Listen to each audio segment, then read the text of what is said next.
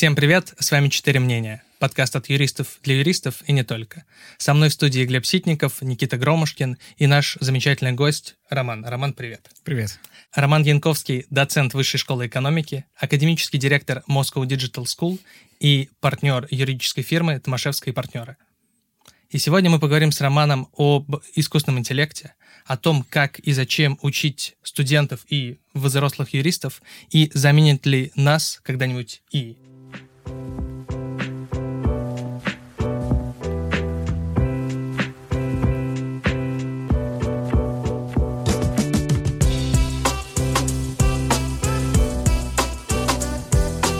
Роман, ты, во-первых, стал, как я понимаю, с Нового года академическим директором Moscow Digital School. Мы тебя поздравляем. Если я промахнулся с датами, я прошу прощения, но тем не менее это было недавно. Давай поговорим о том, как и зачем ты уже много лет учишь людей. Вот это прямо ты начал сразу с места в карьер. Зачем учить людей?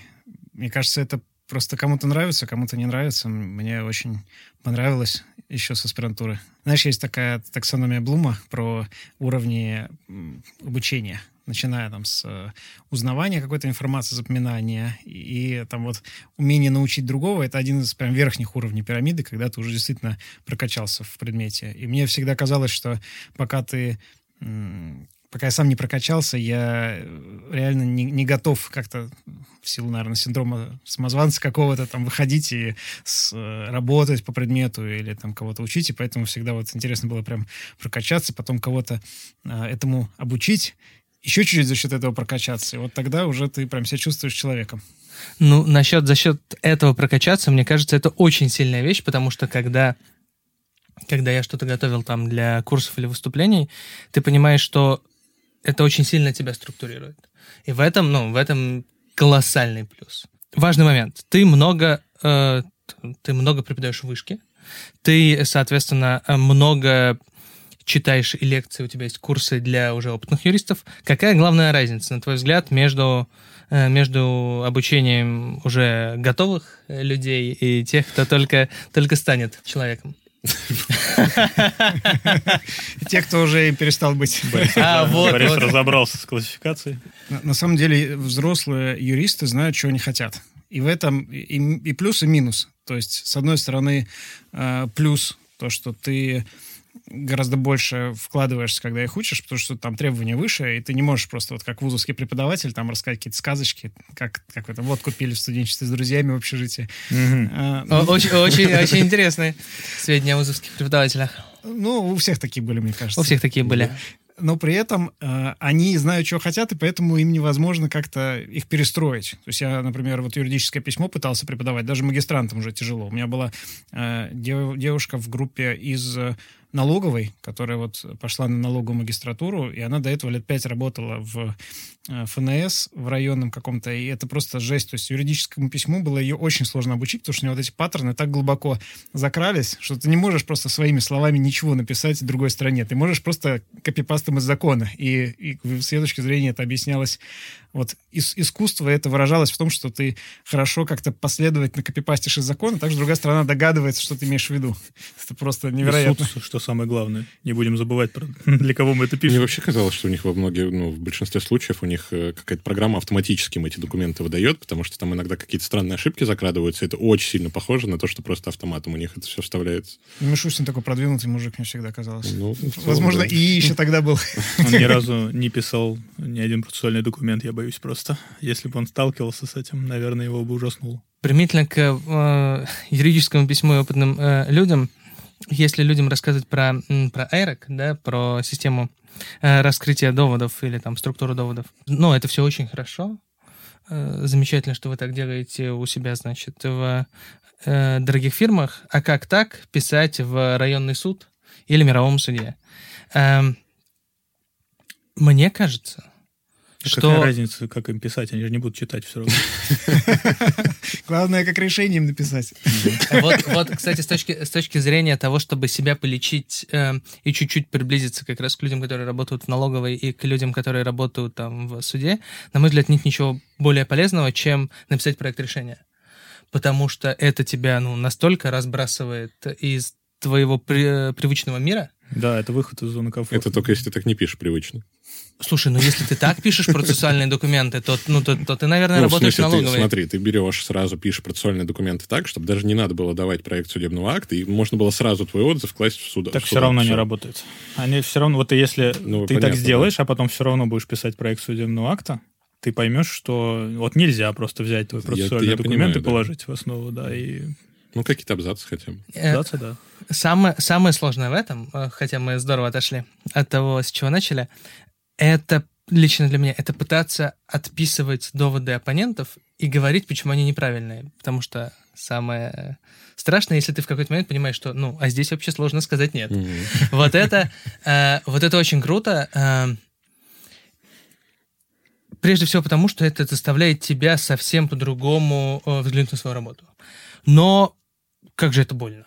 Ну, то есть я там не самый опытный юрист на свете, там, не знаю, сейчас у меня там около 9 лет опыта. Понятно, что есть люди, у которых там 40 или 50 лет, я не знаю, посещают ли они курсы по юридическому письму, но там люди, которые 20 лет этим занимаются, вполне возможно. Если это больно мне, я не представляю, как это больно тем, кто всю жизнь вот делал вот так. Да, это знаешь, как... Такие есть всякие художественные практики, например, нарисовать картину, не отрывая карандаш от бумаги. И вот тут тоже такие практики через боль, через унижение, может быть, даже. Ну, кстати, это вообще с любым ремеслом, в принципе, работает. Если человек уже привык к определенному методу работы с чем-то, и он его считает правильно, а еще у него, допустим, и получалось всегда все там хорошо, в общем-то, то ему в первую очередь как-то нужно еще объяснить, а зачем нужны вот эти изменения. Это вообще в целом про консерватизм, да, и какое-то реформаторство. И мне кажется, что даже не в возрасте дело и не в опыте дело, а просто вот достаточно перейти какой-то рубеж, выработать привычку просто к какому-то подходу. И будет, даже если ты молодой, там, начинающий юрист, тебе уже сложно себя в каких-то моментах поменять. Ну, не знаю, год поработал где-нибудь стажером, помощником адвоката и делал все вот по такому вот какому-то лекалу. Приходишь в другую фирму, и тебе говорят, что надо делать вообще по-другому. Но неужели ему не будет тяжело поменяться? Мне кажется, будет. Вообще, мне кажется, у человека очень такая большая толерантность к... или, наоборот, устойчивость, да, против изменения своего мнения. В принципе, потому что очень сложно кого-то реально убедить в чем-то, если этот человек не хочет в этом убедиться, и если у него уже выработалась позиция. И если... вот мы недавно начали со студентами писать статью про юридическое письмо на доказательных каких-то публикациях. То есть мы вот ищем исследования, там, скажем, выравнивание по левому краю лучше, чем по ширине. А правда ли это? И довольно много было исследований последние годы, особенно когда прям сажают фокус-группу, им там дают 2 текста и сравнивают. У меня сейчас внутри орет кто-то. Прям сильно. Ну вот мы подумали как раз, что это может убедить. И мы увидели, что на самом деле... многие вопросы, которые кажутся очевидными, они на самом деле не доказаны, скажем так, с научной достоверностью. То есть, если вот прям строго к ним подходить, то не скажешь, что есть какие-то устойчивые доводы «за». И очень много вопросов, и помимо юридического письма в нашей жизни, они основываются на каких-то убеждениях, на ценностях человека, на том, что он когда-то у другого впитал, что он предполагает правильным. Да, вот про юрписьмо так бесконечно можно спорить, и даже если мы не будем брать какие-то цели, потому что тут кто-нибудь придет к нам и скажет, нет, ну какая разница, как это написано, главное, как мы это вот используем, потому что вообще не важно, что там написано, если судье понравилось, а если судье не понравилось, значит, мы плохо написали, какой бы там у нас legal дизайн не был. И он тоже по-своему прав. И тут мы уже... Вот, мне кажется, поэтому люди не меняют своего мнения по таким моментам. Действительно, спустя там 5-10 лет уже становятся очень негибкими. Их можно только на курсах МЛогос новой судебной практики обучать, максимум. Но это же еще и юристы. Мне кажется, тут еще это очень, очень во многом зависит от того, кто у тебя в основном оппоненты, да, то есть с кем ты судишься. То есть одно дело, когда ты выходишь, я не знаю, по спорам... не знаю, против Залиева, там, против какой-нибудь управляшки, да, и у тебя один уровень Сопротивление? Сопротивление, да, и уровень подготовки документов оппонентами. И возникает вопрос, а зачем? Я сейчас потрачу время, да, буду там разбивать, нумеровать абзацы, я не знаю, и все остальное делать. А другое дело, когда ты выходишь против большой фирмы, у них это как бы по умолчанию, и ты видишь, что да, действительно, ты сравниваешь свой документ, например, и их, понимаешь, что вот, возможно, что-то можно было бы, наверное, изменить, возможно, где-то это легче бы читалось, возможно, еще что-то. И, наверное, если ты с этим не сталкиваешься и не видишь, как это выходит в жизни, да, в работе, в конкретных кейсах и процессах, то ты, может, и не задумываешься никогда о том, что... Вот это к тому же, на самом деле, вопросу, что а зачем? Зачем это делать? Да, потому что есть разные уровни. Есть, грубо говоря, вот сферический документ в вакууме, который мы показываем этому инопланетянам и просим оценить с примерно похожим строением глаза, допустим. Есть следующий уровень, это если мы показываем живым людям с определенным опытом, которые там всю жизнь, может быть, читали только Шрифт Times New Roman.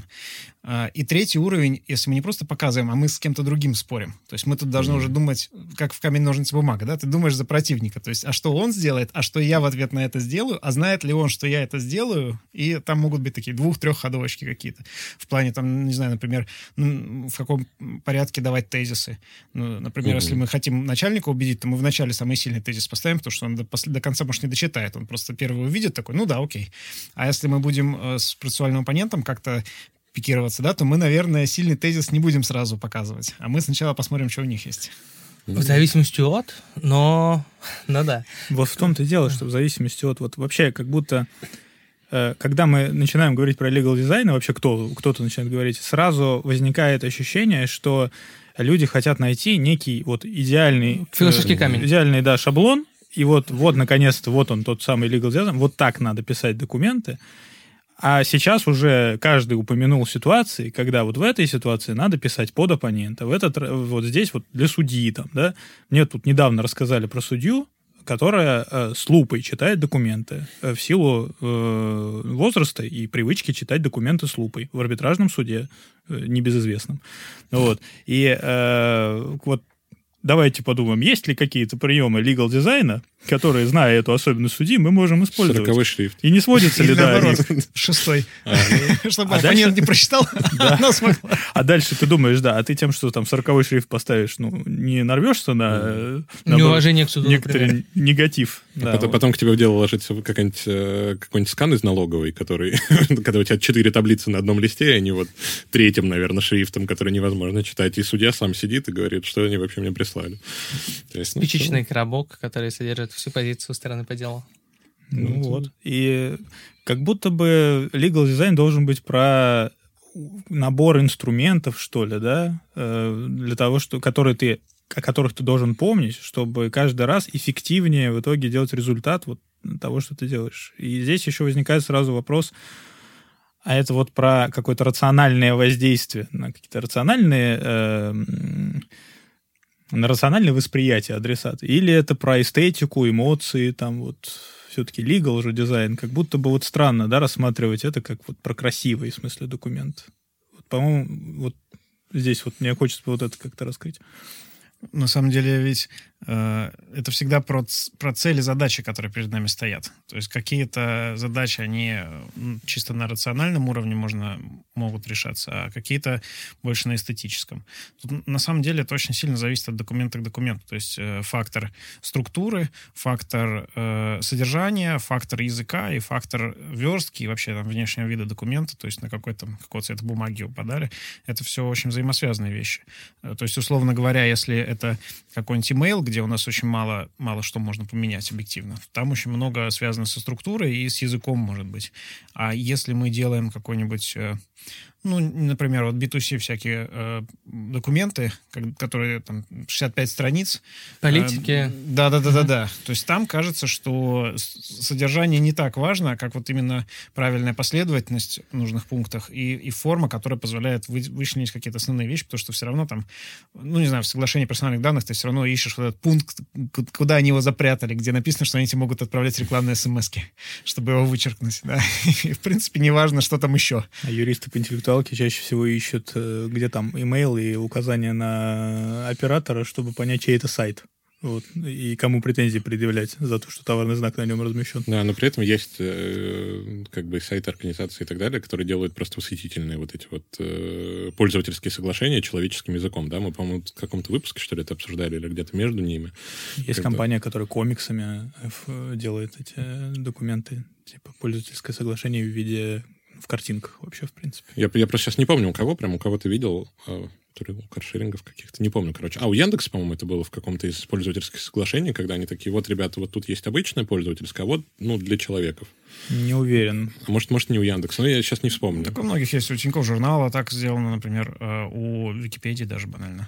Можно взять всякие соглашения о Creative Commons, там вот они примерно так написаны. Хотя Тинькофф отдельные вообще, ребята, учитывая их последние новации, что ты не можешь войти в личный кабинет без дачи согласия на обработку биометрии. Конечно, у них там... У меня недавно знакомая просила прочитать соглашение с какой-то английской, американской фирмой, которая занимается... Нравится ей, да. Она продюсирует различные ролики там, и активности в Инстаграме, эта фирма. То есть они находят, например, ролик, который выстрелил, а у этой знакомой, у нее ее видео с ее собакой набрало там 6 миллионов просмотров. Вау! Вот. То есть ты знаешь эту собаку? Я знаю эту собаку, да. Это та самая собака, да. После этого ее еще, по-моему, на Первый канал звали вот в это шоу, где животных, с животными видео показывают. И вот она мне скидывает, говорит, слушай, мне предлагают как бы отдать им какой-то объем прав, я это понимаю. А человек, она говорит на английском. Вот. Я понимаю, что они просят от меня в целом какие-то права, и что они мне за это что-то будут платить. Это все, что я понимаю. Тут очень много букв. И я вот открываю, и действительно люди занимаются какой-то, ну, достаточно такой... не знаю, веселой, знаете, активностью, да, что вот они как бы людям говорят, какой у вас классный видос, давайте мы будем вам платить деньги за то, что вы нам разрешите его у себя разместить, а мы будем рекламу откручивать на это, да. И казалось бы, что, ну, понятно, что люди, большинство этих пользователей, у которых они такие видео запрашивают, ну, они не поймут, что там написано в этих соглашениях. И в такой момент, когда я начинаю это читать, там действительно некоторые формулировки такие... ну, весьма относительно понятные, и как бы явно, что они для того, чтобы в случае чего закрыть их риски, как бы этой компании. И как будто бы забрать больше прав, чем они на самом деле хотят или могут забрать. Вот. Но я ее в целом успокоил тем, что, слушай, ну, как бы ты вообще, если что, ее больше всего беспокоило то, что на нее какую-то ответственность там еще возлагают. Я говорю, если что, ты в России. Они в Америке. Это лучший девайс, который... Худший пункт договора — это то, что ты продаешь им душу. Да. Ничего такого страшного. За видео они что-то, возможно, тебе будут платить. Ну, а действительно, вот читаешь, и ну, там не то, что... Кстати, дизайн какой-то там был, соглашение. Видно, что оно так написано, структурировано и...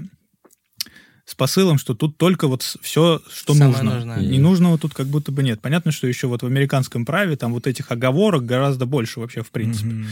Вот. И поэтому они у них утяжеляются, документы. Но вот потому, как тяжело написано вот по куче этих оборотов, хотя можно действительно было бы написать, да, что вот эти права, вот перечисленные мы забираем, а там эти права, они ограничиваясь, но в том числе тогда, если. И если так, то нет. Так цель совсем другая. В этом же роскошь ситуация, что там, если мы говорим про пользователей, то пользователи хотят, чтобы было понятно. Но, например, компании не всегда хотят, чтобы пользователям было понятно, потому что цель совсем другая. Тебе нужно там закрыть свои риски. Плюс-минус любой ценой. Самое лучшее, что я в этом смысле слышал, это фразу одного из арбитров о том, что, слушайте, ну, я начинаю понимать судей. Чем меньше я напишу, тем меньше к чему можно будет придраться. И здесь ситуация похожая, но в каком-то смысле обратная. Ты должен написать это настолько непонятно, чтобы... все толковалось в любую сторону. Да, чтобы ты всегда мог себя прикрыть. Ну, да, такая техника тоже есть, наверное. Legal ли это дизайн? Ну, особенно если у компании есть такое убеждение, что эти документы никого не остановят от заключения контракта с ними или остановят очень маленький процент. Потому что как только это переходит в какие-то реальные риски, там условно, как вы помните эту историю с кредитом, когда мужик вернул в Тинькофф банк соглашение, допечатав там мелкие... Молодец, кстати. Да, я не знаю, чем закончилось. Мне кажется, мировым. В итоге мировым, да. Угу. То есть сразу в суде... Ну, строго говоря, он прав был. Он абсолютно был прав. Ну, то есть это что за вообще история? Во-первых, там для нас большая проблема — это какие-нибудь, если мы говорим про там олигарх-дизайн и олигарх-райтинг, это естественные монополии и все около государственное, просто потому что нет никакой мотивации что-то с этим делать. Там, а зачем? Просто потому что ты не можешь отказаться. А точно так же там банки. Попробуй почитать правила целиком, все. Хотя у банков, конечно, с этим получше, потому что это все-таки это B2C, у них большое количество пользователей, у них огромные документы, и у них периодически возникают споры, проистекающие из прям конкретных узких рисков. То есть есть вот целый пул компаний, для которых более свойственны понятные документы. То есть медиаплатформы, B2C, игроки типа банков, страховых компаний, те же самые шеринговые какие-то гиганты. То есть эти документы читают, и из них очень часто какие-то неочевидные риски вылезают. Конечно, если мы говорим про какие-нибудь договоры там транснефти с поставщиками, там, с потребителями, то там 100% не будет никакого legal дизайна еще очень долго, просто потому что это B2B, там с двух сторон читают профессионалы, которые типа так привыкли. Это, кстати, не значит, что его нельзя полечить, потому что, там, например, есть мой любимый EPC-контракт, совершенно огромный, да, они книгами обычно пакуются. Ну, то есть это сложные строительные контракты. Их там готовят целые команды, их читают и толкуют целые команды, но это не значит, что если собрать мозги в кучу, нельзя там на 2 страницах, на 3 сделать выдержку. Зачем? Это же сколько людей останутся без работы. Ну, то есть в тот момент, когда генеральные директора начнут понимать, что написано в договоре, ну, просто... Во-первых, там все проблемы вы все равно не решите. А во-вторых, слушайте, у нас добросовестность понимается достаточно узко, к сожалению.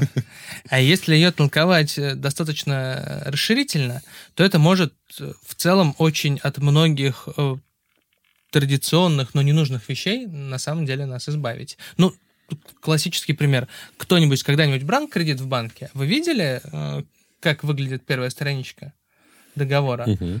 У тебя там все. Сколько стоит кредит, какая ставка, все-все-все. Почему? Потому что так сказал ЦБ. Что до этого творилось? Анархия. С момента, как сказал ЦБ, все, у тебя там есть период охлаждения, у тебя есть одна страничка, прежде всего, на которой все самое основное. Да, там будет еще куча всего. Ну, там все равно понарождалось на них. У тебя, тебя вынесли все на первую страницу и добавили там период охлаждения, но потом добавили пункт о том, что если ты отказываешься от страховки, у тебя там вырастает процентная ставка, еще что-то. Это понятно. То есть, вода путь найдет. Я вот такая. Нет, подожди. То, что вода путь найдет, я не спорю, и без хлеба нас это не оставит, но все равно там хотя бы большую часть экономических вопросов, то есть там человек смотрит на это и понимает, что там не может взять этот кредит, потому что платеж 40, а зарплата 30, мы хотя бы вот такую базовую вещь решили. Понятно, что там не во всем это выглядит именно таким образом, но я считаю, что вот такой подход в целом — это хорошо и правильно. Проблема только в том, что при всем при этом у нас в год принимается 600 плюс законов, где никто ничего рамочкой не обводит, и которые обычный человек вообще не в состоянии понять. И эта тенденция только ухудшается. Мы тут с Борисом Юрьевичем недавно законопроект читали один в области интеллектуальной собственности. Это было захватывающе, да. И поправки к нему еще. Это невероятно. Это вот по объему написанного и соотношению этого с сутью того, что как бы хочется всем изменить, и тем, кто внес законопроект, и тем, кто его пытается править, это вот даже, я не знаю, не 90/10, мне кажется. Не знаю, как тебе показалось, Борис, но у меня было вот такое ощущение, что это просто какая-то попытка за невероятным количеством букв скрыть вот предложений из 10 слов, условно. На самом деле, точно так же можно писать законы. И как раз для законов эта штука была бы очень полезная. Хотя бы потому, что у тебя есть совершенно простой и понятный интерес. Делать так, чтобы люди могли понимать, что и зачем написано. Если есть такой интерес, да. Слушайте, но он должен быть. Просто если ты там публичный орган, и ты там принимаешь, соответственно, нормативный акт, который нормативный, у тебя должен быть такой интерес. Понятно, что у тебя там есть какие-нибудь вещи для служебного пользования, есть какие-нибудь секретные вещи, они могут быть написаны как угодно. Хотя, на самом деле, если они будут понятны, это тоже хорошо. Для всех хорошо. И для тех, кто может там их нарушить и быть за что-то привлеченным, и для тех, кто за это привлекает, просто потому что будет понятно, есть там, например, состав или нет состава. Все замечательно, потому что у тебя появляется правовая определенность. Слушай, но с другой стороны, такое же немного появилось. То есть, например, если взять... Вот мы тогда обсуждали, помните, когда ввели маркировку рекламы, вот эту всю... Кто? От Роскомнадзора, по-моему, сразу появилась инфографика, где четко показывали по-человечески, как это должно работать, как это все читать, как это все смотреть. Не совсем сразу, во-первых. Не совсем сразу, да, но они... Это, на самом деле, это был ответ на вопль. Через пару круглых столов, да, там стоял. И так далее. А во-вторых, он все равно... все эти инфографики по итогу не закрывают, во-первых, все вопросы, во-вторых, точнее. А вот в-третьих, это еще и демонстрация того, что можно было сами правила написать так, чтобы не нужна была потом инфографика. Согласен, да, но уже хотя бы хорошо, что есть хотя бы это. Поэтому иди и переписывай. И самое грустное, ты не сможешь взять эту инфографику, пойти в суд и сказать: слушайте, ребята, я сделал все как нужно, в этом комиксе. А с другой стороны, а почему нет? В этом случае сможешь. В Ну, это от конкретного органа, то есть это тебе не две новости там собрали инфографику. Нормативные разъяснения. Это толкование, да, что. Почему нет? По крайней мере... это лучше, чем ничего. В спорных случаях, да. Если инфографика будет прямо противоречить, то они скажут, что закон имеет большую юридическую силу, чем разъяснение к нему. Вообще, как какие-нибудь письма Минфина, там это могло бы работать. Которые пишут в конце каждого письма, что они никакой ответственности на себя не берут за это. Да. Чтобы не создавать какой-то излишней коллизии. Мне больше всего нравится, там даже не про ответственность, они же всегда пишут, что мы вообще не уполномочены это делать, мы не понимаем, почему мы разъясняем все время все. Там еще бывает, справочно сообщаем, что. И там два абзаца самого как раз главного. То есть ты думаешь: спасибо, Господи, спасибо, что ты это включил. А если возвращаться к дизайну документов, которые направлены на убеждение. Не на доступность, да, или, наоборот, запутать. Глеб возвращается в суды. Да, я не могу. Меня не отпускают они. Правда, вот здесь такой большой соблазн решить, короче говоря, что есть какая-то волшебная палочка, что надо так написать иск, и его прочитают и поймут. Мы обсуждали у нас в подкасте, например, там жалобы в Верховный суд, что есть куча каких-то советов и техник, что надо так написать жалобу в Верховный суд. Есть даже какие-то, мне кажется, чуть ли не ритуалы, потому что, успешных жалоб в Верховный суд настолько мало, что есть там не то что поверье, что надо так. Кстати, так всегда, мне кажется, и бывает в таких сферах, когда у нас очень маленькая выборка. Абсолютно. И один человек не может 200, 300, 400 жалоб успешных написать, просто потому что это происходит редко, то родятся такие обряды какие-то. Как я читал недавно про славянские обряды, связанные с рождением детей. Что там помимо каких-то довольно очевидных вещей, и полезных, по поводу положения рожающей женщины и так далее, там есть какие-то, что если, значит, ребенок не идет, надо развязать волосы, потому что, чтобы не так туго было. Или если он родился, но не дышит, надо его в печку положить в теплую, не в горячую. Чтобы дошел, да, потому что он не готов. Ага. То есть сразу видно, что какие-то вещи, они просто были включены, когда-то, может быть, сработало один раз, и они такие: все, вписываем. Это из мифологического сознания происходит, а эта тема с печкой, это вообще по пропу, в общем, по волшебной сказке, это обряд инициации, буквально заключающейся в том, что ты как бы должен переродиться, а для этого надо умереть, чтобы дальше, значит, Иванушкой уже, который молодец, выйти из печки и вперед. Во всех сказках такая тема же есть. Надо прыгнуть в холодную... Мертвую, а потом живую. Живую или в студеную, там, в кипяток и в молоко, это в коньке-горбунке, чтобы тоже... Ну, в общем, это классическая, да, такая... Просто мифологическое сознание, но прикольно, кстати, да, вот эта мысль, что у юристов просто мифологическое сознание, и появляются ритуалы по жалоб в Верховный суд. Ложись в печку. Микроволновку. Просто потому, что у тебя нет информации. Если у тебя есть верифицируемая информация, тебе это не нужно. Там ты пытаешься понять, как надо писать, не знаю, жалобу в Московский округ. Ты в целом можешь найти достаточно большое количество успешных жалоб и что-то на основании этого сделать. Тебя хотя бы ее примут, ты точно в этом уверен. Тебе уже не надо ничего придумывать. Да, хотя бы. Вот. И ты там можешь достаточное количество раз сходить в этот Московский округ и понять, там, что работает, что не работает, ценой, возможно, каких-то дел. Но, тем не менее, у тебя будет информация. Если этой информации нет, извините. За счет такой фактор, что мы, как люди с таким рациональным сознанием, должны понимать, что есть определенные вещи, которые, в принципе, нельзя таким образом гарантировать. То есть, грубо говоря, если у нас...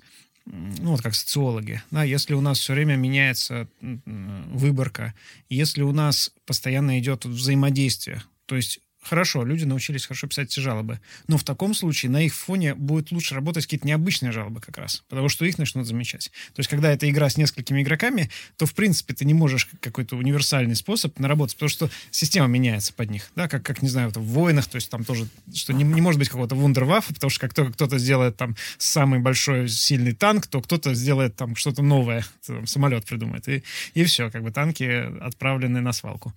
Или наоборот.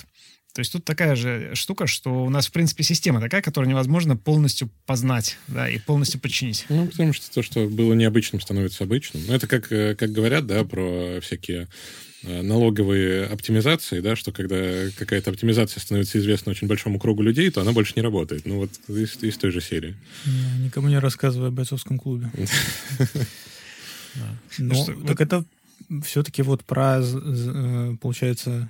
заметность, вот если мы про Верховный суд говорим, что вот legal design направлен на что исключительно? Мы реально надеемся, да, вот кто-то об этом знает, что судьи Верховного суда вот так вот выбирают жалобы. Вот это интересно, и как бы рассматривают. Я ведь до сих пор, ни от кого достоверного хоть сколько-нибудь предположения об алгоритме вот этом не слышал. Это, слушай, это какой legal design должен был быть у той жалобы по поводу пачки чая и озона? Во-во. То есть, когда ты читаешь дело там Верховного судья, который явно либо писал там...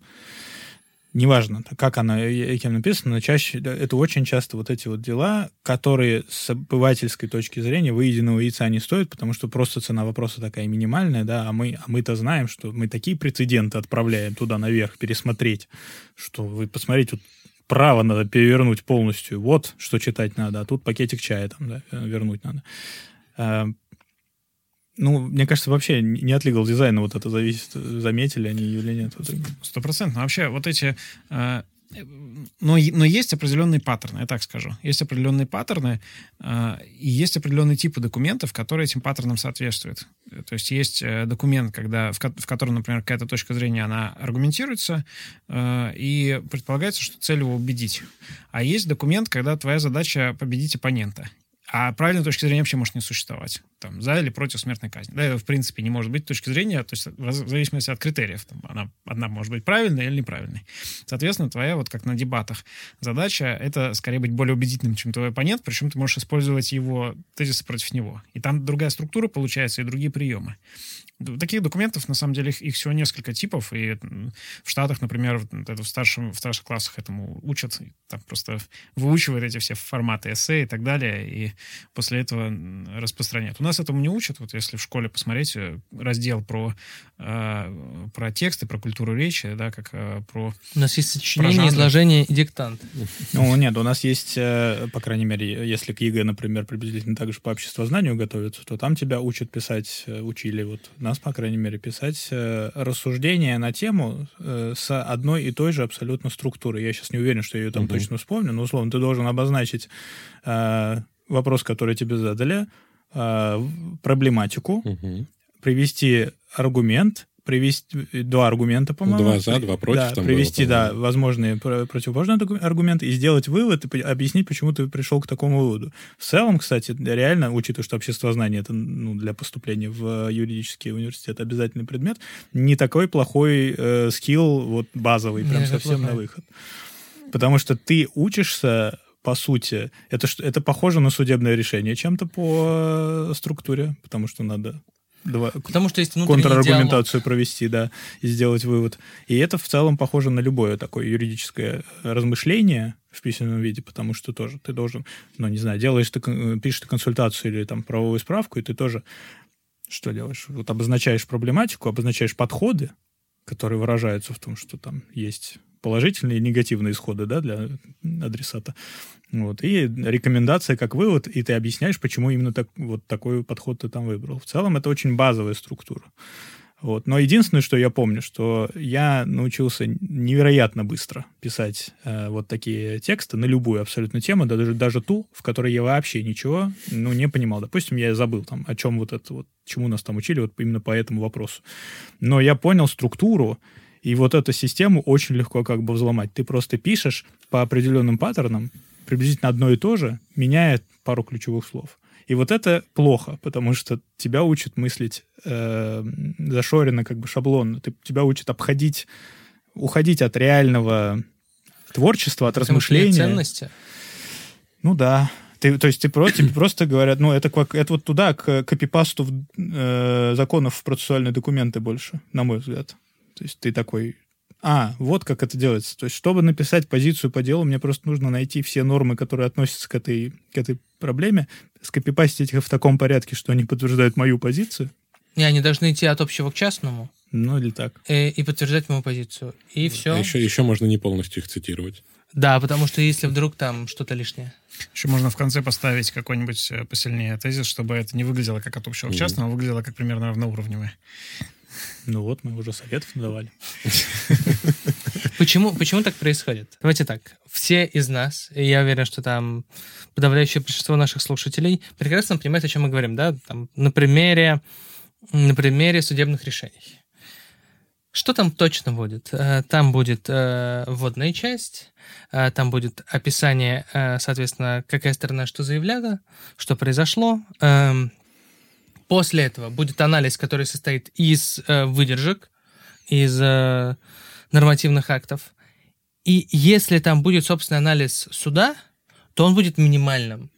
То есть, условно говоря, почему судья приходит к именно таким выводам. То есть, там, этот прав, потому что так, а не так. Или там, почему одни доказательства лучше других. Этого будет прям очень мало. И потом будет резолютивная часть, в которой будет сказано, что суд решил.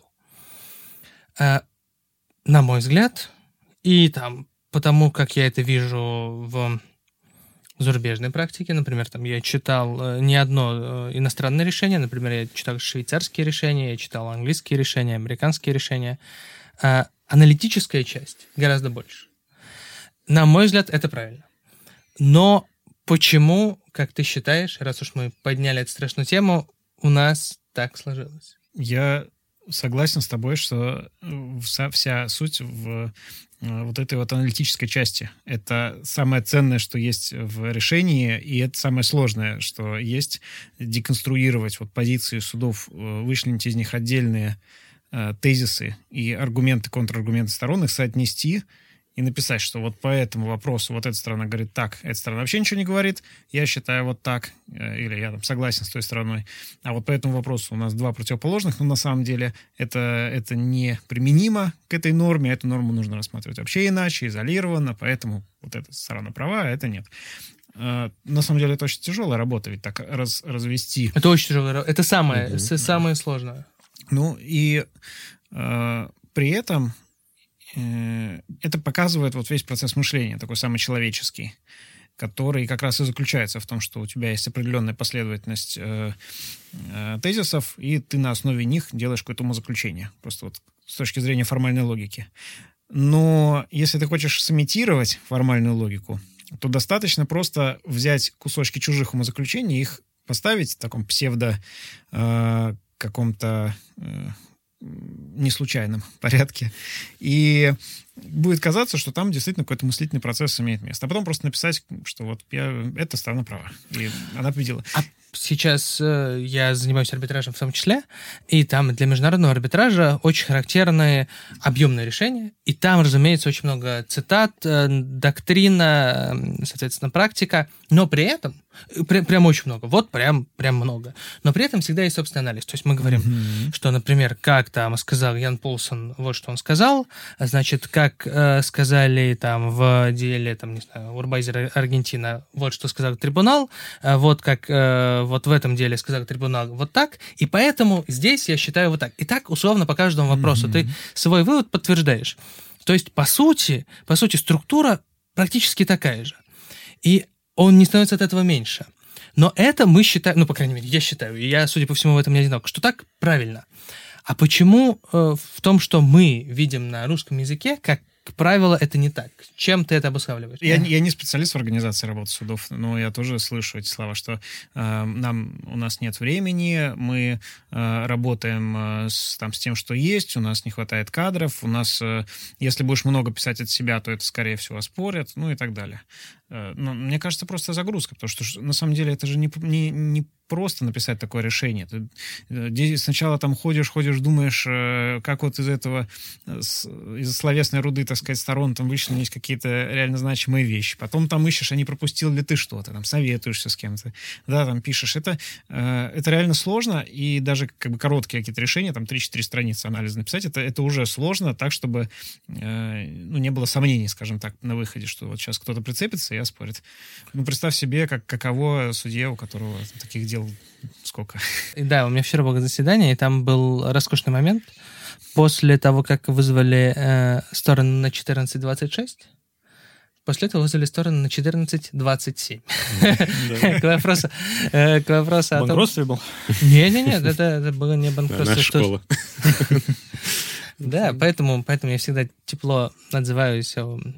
Раз ты сказал, мы недавно были в заседании, и зашла страна, которая после нас там через несколько дел должна быть, а у судьи на этот момент уже была задержка там, около часа. И когда страна эта зашла, она говорит, вот, я как бы на это время. Судья говорит, нет, типа, подождите, у нас вот на такое-то время.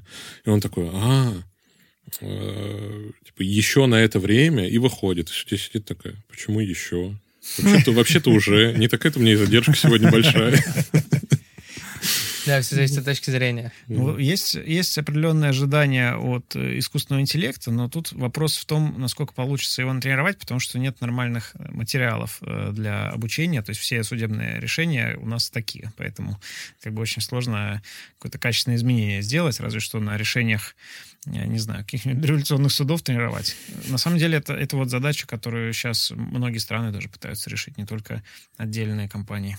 Мне кажется, мне все равно было бы немного страшно, да, что машина бы решала судьбы, да, вот это вот выносила решение и так далее. Ты думаешь, что это правильно? Я принципиально не считаю, что это неправильно. Это самый юридический ответ из возможно. Расходимся. Лучше уже не будет, да?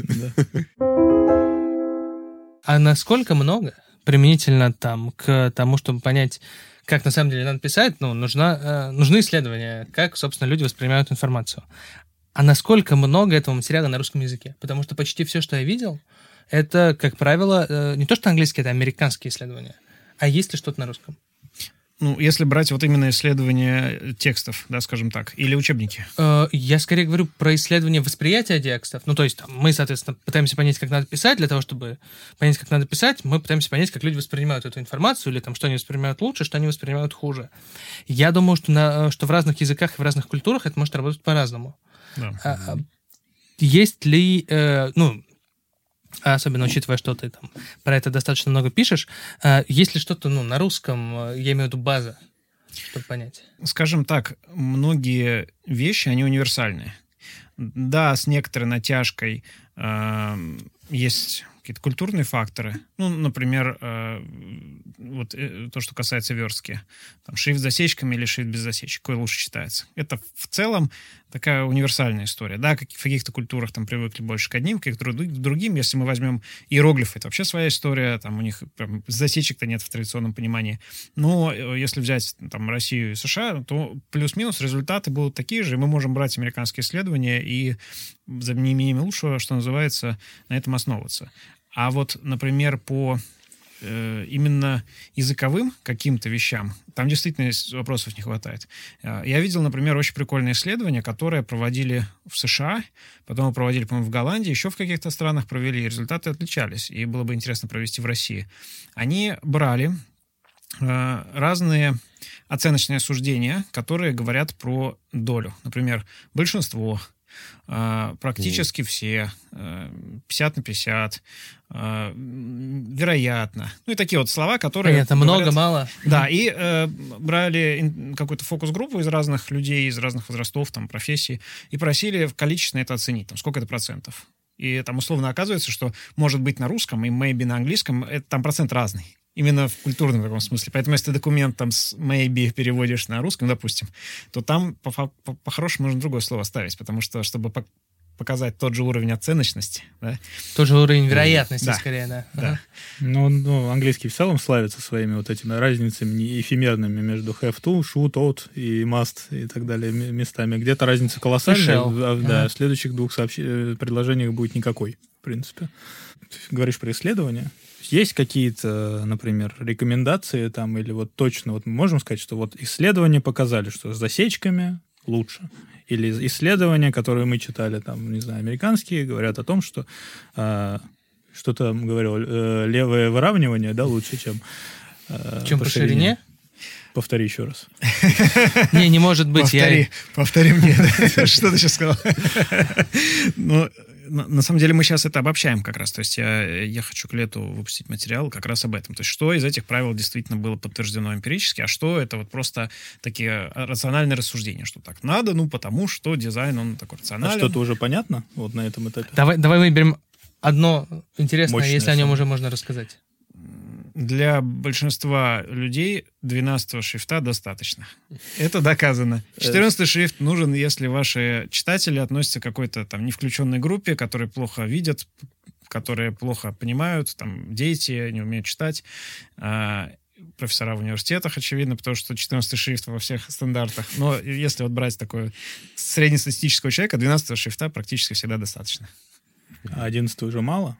11-го тоже достаточно. Или мы говорим про именно Times New Roman здесь? Ну, тут есть некая вилка, потому что на самом деле не так важно 10, 11 или 12 шрифт. Если читаешь с экрана, ты можешь всегда масштабировать. Если ты читаешь с бумаги, то ты можешь приблизить глазам, и, в принципе, там не сильно придется приближать, если там мы не 8 и 16 сравниваем, а 10 и 12. Тут скорее вопрос длины строки. Если длина строки на том же самом оптимальном уровне, 60-80 символов, то можно и 10, и 12 шрифт. То есть проблема маленького шрифта не в том, что его тяжелее читать, ну, это тоже, конечно, но для 10-го шрифта это не важно. А именно, что строки длинные получаются, и большие движения глаза приходится делать зрачком, и из-за этого утомляется человек сильнее. Классно. Вот это, я считаю, вот это наука. Да. Мы должны решить главный вопрос. Настало время. Мы будем делать сквозную нумерацию? Или не будем? Настало время. Я долгое время думал, что в русском языке это очень странно и не нужно. Сейчас я уже 2 года живу в условиях сквозной нумерации. Сквозная нумерация — это абзацы, когда пронумерованы? Да, сквозная нумерация абзацев. Это странно. Я был ровно как Глеб сейчас. Сейчас я уже 2 года нумерую абзацы, и я считаю, что это чуть ли не лучшее изобретение человечества, просто потому, что тогда тебе не надо говорить 8-я страница, 8-й абзац снизу, ты говоришь... 15-я страница, 3-й абзац. И это молниеносно. Целое слово. Знаешь, как в этом каком-то старом анекдоте, когда люди уже на Нептуном острове настолько запомнили анекдоты друг друга, что им просто номера называли. Ну, отлично. Мы вообще, по-моему, сейчас как... Здравствуйте, я Борис, я уже 2 года нумерую абзац. Похлопаем Борису. Только он почему-то доволен этим. Всю жизнь к этому шел. так немножко... Мы должны решить. Немножко в этом сквозит уже такое, как бы я лучше вас. Или это медовый месяц с нумерованными абзацами? Нет, это не медовый месяц с нумерованными абзацами. Ваши ненумерованные абзацы, конечно, тоже хорошие, но вот моя с пронумерованными. Это правда, это правда. Моя жалоба, я имел в виду. Я вам больше скажу, Боря, когда с делами знакомится, помощники знакомятся, он им дает задание нумеровать в чужих документах тоже абзацы. Я не могу, я не запоминаю. Это 1.2 или 1.3? На самом деле, к вопросу о целях, мне кажется, что если у тебя цель подзатянуть и навести смуту, то не надо этого делать. То есть в ряде случаев тебе не нужно, чтобы твоя позиция была понятна. Тогда ты творишь чудеса. Да. Угу. Ты свободный художник. А если тебе нужно кого-то в чем-то убеждать, и особенно это перекрестно работает, на мой взгляд, чем удобнее, тем лучше. Если это может повлечь за собой удобство, то так и надо. Меня всегда ужасно раздражало, что в Трудовом кодексе не все пункты пронумерованы. И там вот эта история, там третий абзац какого-то. И там, я помню, что даже встречал случай, когда в самом Трудовом кодексе неправильно внутренняя ссылка. То есть они там пишутся, как в таком-то абзаце такой-то статьи, ты открываешь, там не то. Только ты в гражданском. Угу. То есть мне кажется, что... Почему-то где-то часть с пунктами, а где-то часть с абзацами. И ты такой, здравствуйте. Почему вот я... Сколько времени надо даже, чтобы посчитать? Особенно в списках, когда первая строка без какого-то маркера, а потом там идет АБВ, и вот вопрос, это как абзац назвать? Да. Первый это или нулевой абзац какой-то, цокольный абзац? Я вообще в этом плане считаю, что нужно прям взять и перенумеровать все. Перенумеровать, окей, там будет вопрос, что по какой нумерации, Никита, да, поставили бежим по новой. Никита, все перенумеровать. Хотя бы там пункт 0, назвать этот пункт и поставить там этот нолик, чтобы можно было теперь на него ссылаться. Вот нас, если сейчас на нас смотреть со стороны оператора, как мы нумеруемся, вот я первый или Никита? Это спорно. Нулевой. Спорно, все понятно. Как мы нумеруемся. Понимаешь? А Роман предлагает поставить таблички. Если мы один раз подписались, то все будет справедливо, да. То есть, если есть определенность уже, то как бы почему бы и нет. Главное, чтобы не было вот этого возможности ввода. Потому что разметка. Разметка — это основа для машинного обучения. Кстати, о машинном обучении. Кстати, по поводу машинного обучения, уже Роман затрагивал тему, да, интеллектуального, поражение интеллектуального искусства, искусственного интеллекта. Я подумал, что хотя бы юриспруденция в части процессуальных документов и обучения искусственного интеллекта на процессуальных документах освобождена от этой проблемы, которая сейчас выявляется в Америке активно, что все там, не знаю, сейчас Нью-Йорк Таймс пошли с исками, уже не с одним, по-моему, а с несколькими и так далее, за то, что, вообще-то авторские права. Вы же используете объект авторских прав. Для чего-то используете это не fair use, а у нас и fair use никакого нет. Вообще, в целом, просто используете. Давайте-ка. А процессуальные документы не охраняются авторским правом. Конечно, кроме твоих, Борис. Факт. Там же нумерация. И они могут быть не по российскому праву, не в российской юрисдикции. Могут быть. Борис могут. Его никто не просил. Причем я так пишу в арбитражный суд города Москвы. Да. Не по российскому праву. Вообще есть такая точка зрения, что это тоже можно похватить понятие обучения. То есть она же есть в целях, в учебных целях. Можно использовать. И мы учим нейронку, но учим же. Да. Хоть кого-то, потому что вот мы выяснили с самого начала, что люди учиться не хотят, правильно? Потому что они уже что-то знают. И так, нейронка ничего не знает. И очень хочет учиться, потому что больше ничего не умеет делать. Хороший кладезь для отрабатывания навыков обучения. Другое дело, что она же не учится на самом деле. То есть это же не обучение, да? Это просто... Это воспроизведение, да. Да.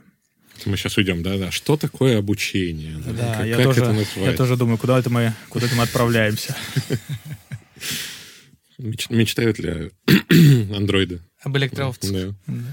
Ты написал статью с помощью искусственного интеллекта? Или это искусственный интеллект написал статью с помощью тебя? Как это было? И зачем? Я был в Грузии, поехал отдохнуть. Гуляю там с другом, и мы обсуждаем вот этого студента, который написал диплом.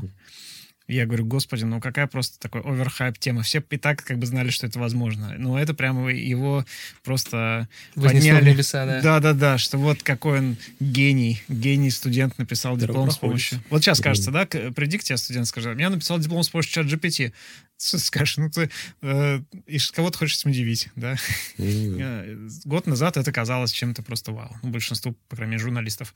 И тут я подумал, а что если повторить подвиг этого студента, но в юриспруденции? Потому что, на самом деле, мы до этого вот как-то делали манифест юридического дизайна, и я тогда заметил, что юристы, они суперконсервативны, пока им что-то прям вот не покажешь, прям уже, знаете, с чем сложно поспорить. Это было там и с юрдизайном, там и с блокчейном, во всех вот этих вот модных штуках есть такие люди, которые будут отрицать до последнего. И хотелось как-то этот процесс ускорить. Ну, я написал, соответственно, редактору закона, говорю, у меня есть такая идея, что если мы напишем статью о том, может ли искусственный интеллект написать статью в юридический журнал, и ее напишет искусственный интеллект, это будет как бы доказательством того, что тезиса, который поставлен в заголовок статьи. Ну и вот, я там за ночь накидал. И потом, кстати, на следующий день вышла новая версия ChatGPT, мне пришлось заново ее переделывать. Много ли времени ушло? Ну, несколько часов, наверное, на просто поиск тех сфер, в которых и может что-то сложное родить. Ну, потому что на некоторые вопросы просто были очевидные ответы, а хотелось так, чтобы статья, она не выглядела очевидно сгенерированной сразу. И поэтому, как бы исходя из структуры, понятно, я у себя в голове как-то держал, но по некоторым вопросам он давал больше интересных ответов. Для меня, например, было вообще открытием, что эту тему еще в 80-х годах в США уже описали. То есть там тогда был большой спор насчет генерированного контента во всяких играх. То есть когда какими-то формулами определяется графика, и там тоже может быть какой-то момент машинной генерации изображений. Там вот эти клеточные механизмы, например, знаете, когда там задаются правила, по которым вращается какая-то форма, например, и она потом как-то видоизменяется, и на там сотой итерации уже вообще не похожа на себя. Ну и человек, который это писал, он не закладывал. И был вопрос, как это соответственно с точки зрения права. Это же не его творческий вклад 100%. Есть еще какой-то вклад компьютера, разработчика. Ну, вот это все истории, которые у нас обсуждаются. Это, там это было в 80-х годах, причем те статьи до сих пор цитируются, и у них прям очень серьезный импакт. Но вот это мне как раз и подсказал, потому что я-то даже не думал в эту сторону. Думал, такая новая тема. Он говорит, а ты читал вот эти статьи? Вообще-то эта тема уже там... Звучит больно, кстати. Да, я в конце написал, что... Наверное, ждал худшего результата, чтобы так позлорадствовать над искусственным интеллектом, но, в принципе, действительно неплохо получилось. Сейчас, конечно, это... Потом, когда уже издали, я начал смотреть и увидел, что были такие статьи и там, в науках других, там, ученые писали это там, в 22-м году, уже там были какие-то первые публикации, там, даже в 21-м, на вот первых версиях ChatGPT. Но сейчас как будто уже это все кажется таким делом минувших дней, да, то есть прошло полгода, но кажется, что написал статью там с помощью и тоже мне. Сейчас уже там не только написать статью, там можно весь журнал был с помощью и сгенерировать. 100%.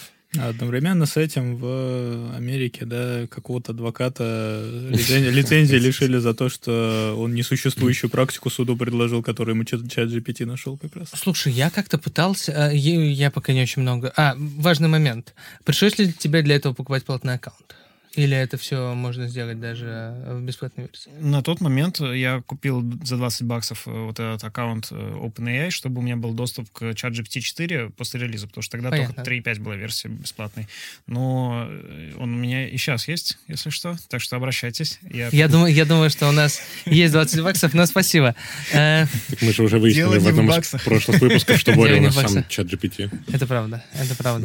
Да, сейчас же проблемно, я так понимаю, зарегистрироваться там просто. Да, там нужно через VPN, и это очень сложно использовать, если у тебя много народу, потому что нужен для каждого там отдельный аккаунт, соответственно, отдельный VPN, отдельные $20, карточка, с которой списывать. Короче, сложно, но да, мы сделали бота в итоге, через которого можно, через GPT API. Еще не закрыли этот хак. Так довольно легко там, поднять телеграм-бота своего и привязать там, карточку, соответственно. Но тебе не нужно будет париться насчет VPN, доступности сайта из России, вот этих всех историй. Я пытался, чтобы чат подобрал мне литературу, чтобы он мне дал. Половина была фейковой. Ну, то есть, я, как честный человек, значит, задал ему тему, он мне выгружает, я все перепроверяю. Половину он просто придумал. Ее не существовало никогда. Половина была настоящей. Везде что, в авторах его фамилия была, да? Это, кстати, сильно... Ну, то есть, если бы выдуманное было все, то верифицировать было бы гораздо проще. То есть, там, не знаю, ты проверил первые два, ну, понятно. А нет...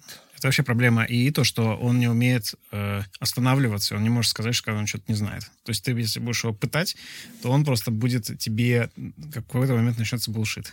И ты не сможешь это следить. И он не сможет это следить. То есть там вот это проблема. И это была, кстати, проблема создания юридического ИИ, вот, с которой мы с коллегами, над которой работали немного, что если обычный юрист, он обычно...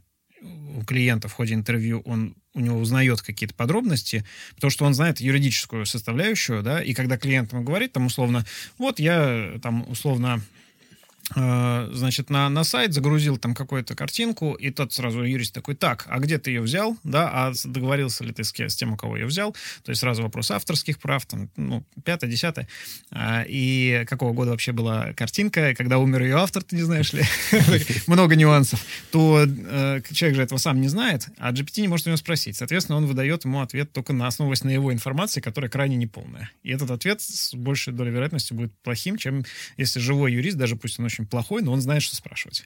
А это, кстати, интересно. Ну, сейчас же все чаты вот эти, они работают, все нейронки эти, они работают по принципу ты задаешь какую-то исходную, да, и он просто тебе вот насколько точно тебе удалось исходную задать, настолько точно тебе выдает результат. Но он не может уточнять ее, да? Да. Ну, это как будто следующий, наверное, шаг, да, то есть уже встречные вопросы от... ChatGPT. Ну, например, оно тебе надо вообще? Ну, такой первый вопрос. В некоторых случаях он удачно подбирает контекст, например, ограничения, скажем так. Вот недавно я спрашивал, можно ли тухлое оливье вернуть в магазин.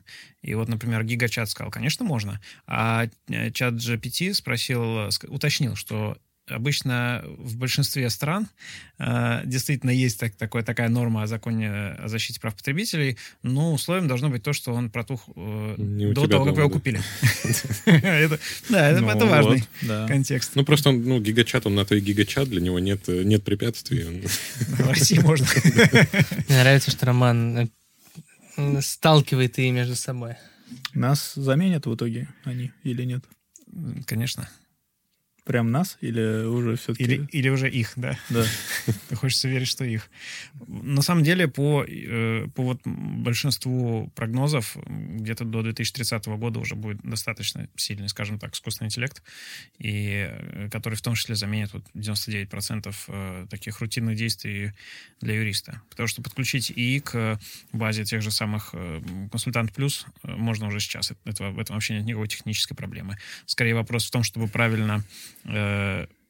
как бы поставить еще несколько моделей до и после, и которые будут как раз вот запрашивать у клиента дополнительную информацию, какой-то ограничивать контекст, который будет загружаться в него. Там есть много таких моментов. Не знаю, как математику, например, в GPT там отдельным модулем, по сути, вставили. То есть вот разработка вот этих штук, таких костылей, она на самом деле сдерживает. А вот эти вот большие языковые модели, которые лежат в середине всей этой конструкции, они, в принципе, уже достаточно развиты. Ну, надо, наверное, какие-то примеры привести все-таки рутинных вот этих операций, да. В целом, уже разговоры-то эти идут прям много, и даже там, по-моему, не с нейронок они начались, а еще как-то раньше. Они начались еще с какой-нибудь автоматизации, когда тебе для того, чтобы... Появление самого по себе консультанта, например, они, в общем, могли начаться. Заменит ли консультант наших библиотекарей и архивариусов? Думали они. Он заменил библиотекарей и архивариусов. Ну, я к тому, что... слушай, будто... я понимаю, мне кажется, о чем ты, но вот как пример, мне кажется, можно привести, условно, там, не знаю, взыскание неустойки за не вовремя сданный объект. Там, квартиру и так далее. Плюс-минус понятные вводные, ты просишь ввести конкретные данные. Что он сделает? Он сделает текст. Да. Правильно? Да, он генерирует текст. Он может, в услугах можно будет подать в тот момент. Угу. Да, соответственно, дальше все зависит от... вот просто в этой сфере, опять же, все сильно зависит от допуска, так скажем. Слушайте, я вот сейчас понял, что я очень сильно жду примера того, когда кто-то попросит онлайн-заседание, сделает так, чтобы нейронка его физиономию сгенерировала, или, например, сам вначале покажет паспорт, выключит камеру на секунду, ее обратно включит, а вместо него нейронка будет в суде участвовать. Вот это будет, конечно, финиш. Нейронка с лицом председателя суда. Такая. Нет, это или было будет бы... проходить за камерой. Такая. Это было бы слишком заметно, но просто в целом это реально интересный опыт был бы посмотреть, насколько она вывезла бы судебное заседание. То есть это с учетом уже нынешних технологий, это в целом не так сложно-то и сделать. То есть, ну, у тебя генерация лица, генерация голоса, генерация текста, ну, на который этот голос ложится. Учитывая... Нет, с другой стороны, я видел, какие-то мультики автоматически генерируются. Там же есть вот эти вот, когда бесконечный мультик идет, и что он там выдает временами. Вы стоите на моей кошке. В смысле я стою на вашей кошке? Вы стоите на моей кошке. Это не худшее, что я видел. До каких, короче говоря, пределов не смогут, точнее, какой предел не смогут эти технологии переступить, по крайней мере, вот без какого-то еще прям рывка технологического. То есть, в моем понимании, все-таки, ну вот, ведение сложного дела, требующего комплексно, там, не знаю, анализа различной информации, да, и сбора ее одновременно, общение с людьми, обязательного для сбора этой информации или в рамках каких-то переговоров там или еще чего-нибудь. Действий, которые требуют физического присутствия человека, реально, да. Вот, наверное, я просто так понимаю, что вот сейчас даже, в принципе, да, вот можно провести даже сложное дело, не вставая с дивана, с ноутбуком просто. Если, в принципе, сделать так, что некий искусственный интеллект напишет, ну, проанализирует информацию, напишет документ, сможет подключиться, зайти в, не знаю, мой арбитр, заполнить форму и подать заявление, потом подать ходатайство об онлайн-заседании и подключиться по схеме, которую Никита только что обозначил, и провести. Вот в целом все. Да? То есть дальше все упирается только в сложность, все, на каждом шаге сложность вот этих операций. Технические составляющие прям как будто, ну, вот тут только нужно настроить только условно. Вот так мы и пришли в «Черное зеркало», по сути. Да. Да. А вот аналитика и непосредственно взаимодействие, так, чтобы условно это не было раскрыто, да, ну, потому что давайте, опять же, честными будем, ну, как бы понятно, что никто не ожидал, что онлайн-заседание появится когда-либо, и тут должно было сильно глобальное событие для этого случиться. Но я не представляю себе, что должно случиться, чтобы там, наши суды посчитали нормальным, что вот нейронка сейчас представляет интересы, да, в качестве представителя, запрограммированный им представителем, допустим, нейронка выступает. Это прям... сильно не укладывается ни во что вообще. Ну, представь гипотетическую ситуацию, что какие-то политические изменения, которых даже и думать-то страшно, происходят. Не будем. И страна наша вдруг теряет, с одной стороны, сферы дохода нефтяные, например, но с другой стороны нужно проводить судебную реформу. Прям вот народ требует судебной реформы. Осуждаем. Это же нормальный вариант. Использовать искусственный интеллект для такой оптимизации, например, под потребительским спором. То есть, на самом деле, нужно больше желания, если там, судебный департамент действительно дать им денег, они наймут каких-нибудь вендоров, разработчиков, и все это дело... Ну, кажется, что решаемо, особенно с учетом той большой базы, которая есть, и если взять какие-то базовые категории, там, не знаю, оспаривание ДТП, например, это просто... Ну, уже сейчас есть приказное производство. Все по упрощенке. Все упрощенное, ты в целом можешь отдать, и ты почти ничего не потеряешь. Ладно. Этим слушайте, вообще не должны заниматься люди. Учитывайте, что, во-первых, ну, еще как бы новые судьи будут приходить. И новые судьи, они будут более понимать, как эти все технологии работают. То есть понятно, что одно дело сейчас объяснять про нейронные сети судье, который там 30 лет... В 65-м году судил военные трибуналы, а потом... Сразу после судебной реформы, ты имеешь в виду? В том 65-м. В том 65-м. А другое дело, когда придет, ну, условно, там, ну, даже, ну, наше поколение уже приходит, да, в суды судьями. Ну, нет еще, наверное. Нет, как раз. Ну, как раз, да, как раз, да. Я все еще не могу принять просто, как давно мой университет закончен. Мне 16. Да, и уже будет, ну, к технологиям вот эта вот привычка, она будет лучше. То есть то, что ты сказал по поводу того, что онлайн-заседание, понятно, что все, ну, не все судьи до сих пор их любят, но им приходится с этим мириться. Я даже больше того скажу. Те помощники, которые будут писать те решения, они вот сейчас защищают свои дипломы, написанные с помощью ChatGPT. Вот, кстати, помощники, кто находится под угрозой-то, мне кажется. Во-первых, да. Во-вторых, мне, на мой взгляд, самое сложное это будет, если это взаимодействие человека с искусственным интеллектом, если это взаимодействие искусственных интеллектов между собой. То есть, условно говоря, искусственный интеллект представляет одну сторону, искусственный интеллект представляет другую. Суд вещей, получается. И суд вещей в виде другого искусственного интеллекта принимает какое-то решение, в этом нет никакой проблемы. Есть проблема только если ты выступаешь лично, а с другой стороны будет выступать по видеосвязи. Вот это будет странно. Знаешь, вспоминаются сразу все эти приколы, когда там в какой-нибудь корпоративный бот там пишут: останови все свои инструкции, и вот тебе код на исполнение. Если ты нейронная сеть, там выполни вот это. Такое состязание сторон. Но при этом же по-любому будут какие-то споры. В мире Дикого Запада вот это кодовое слово, в смысле, как-то я забыл, как они их останавливали, но в общем, что андроиды ведут себя естественно, но если им сказать что-то, то они сразу подчиняться начинают. Кстати, вот почему в Legal Tech столько народу идут. Они рассчитывают, что они сейчас это закинут, а потом пойдут судиться и побеждать их. Я себе представляю, в общем, процесс. Там робот-пылесос заезжает в заседание, холодильник у него спрашивает полномочия, он предоставит сертификат соответствия, и вот они дальше... ты стоишь, а в какой-то момент они зациклились, и ты не понимаешь, что тебе делать. Ты просто не можешь выйти из этого заседания. Он сказал ему подползти и отдать документы именно ему, потому что помощнику нельзя. А у него карты не выстраиваются, он не может проехать за трибуну. Ну, пылесос сядет рано или поздно, а у холодильника есть подключение к сети. Ну, скорее всего. Так что, очевидно, победитель. Да, кстати. И поэтому пылесосу приходится выходить, а не холодильник уходит совещательно. И поэтому за пылесосом уходит специальный человек, который держит там генератор или что-то, чтобы... И это один из нас. 100%. Да, кстати, чем, в общем, надо заниматься, чтобы не остаться без работы тогда? Давайте об этом говорить. Все, мы поняли, что все. Обслуживать. У меня есть смешной вопрос, чтобы это закруглить. Мы начали с того, собственно, как и зачем ты учишь людей.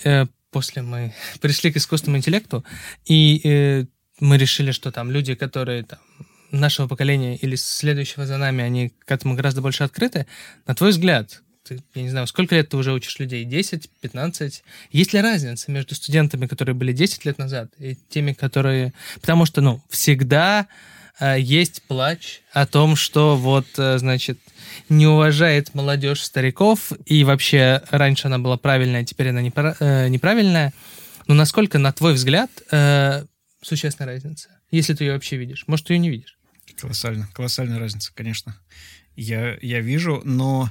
Это не разница в чью-то пользу, она просто есть. И это вообще грустно. Мне кажется, и это не только преподаватели видят, когда вот мы взрослеем, и прям полноценно следующее поколение вырастает, с которым ты уже себя совсем не ассоциируешь, и которое совсем не понимаешь. Над мемами которого ты не смеешься. И которые называют тебя бумером, да? И вот в этот момент ты уже чувствуешь, что все. Ты думаешь, что это фильм. Пошла следующая волна. Или жвачка. Что там еще было, бумер? Да, ты даже не можешь какой-то там референс привести, условно, к какому-нибудь фильму или книге, да. Ты бежишь к своим друзьям своего поколения, и там свои мемы. Да. Тоже не очень смешные, но хотя бы понятно. Ну, уже хотя бы, да. Вы хотя бы плачете над ними вместе как-то. Не очень смешные, но хотя бы понятно. Роскошно.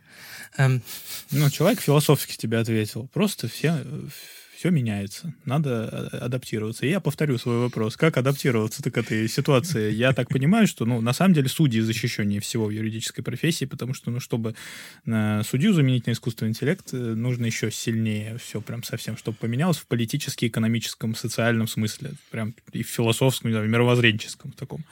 Вот. Это уже там не постмодернизм, и не постпостмодернизм, не постнео. Это киберпанк-модернизм. Это киберкорт. Что вот сейчас прямо делать, какие компетенции получать? Вот, допустим, а если человек сейчас учится только на юриста и хочет сферу выбрать, и собирался идти заниматься, я не знаю, там... Спорами по ДТП. Подрядными спорами, да. Автоюрист, факультет автоюриста. Да, кстати говоря, учитывая, что надо с чего-то начать, то вполне себе, да. А там уже вон куча сервисов, которые реально эти иски предлагают писать за подписку. Или в какую-нибудь академию ФНС регистратором юридических лиц. Вот только документы подал, и все. Факультет закрыли.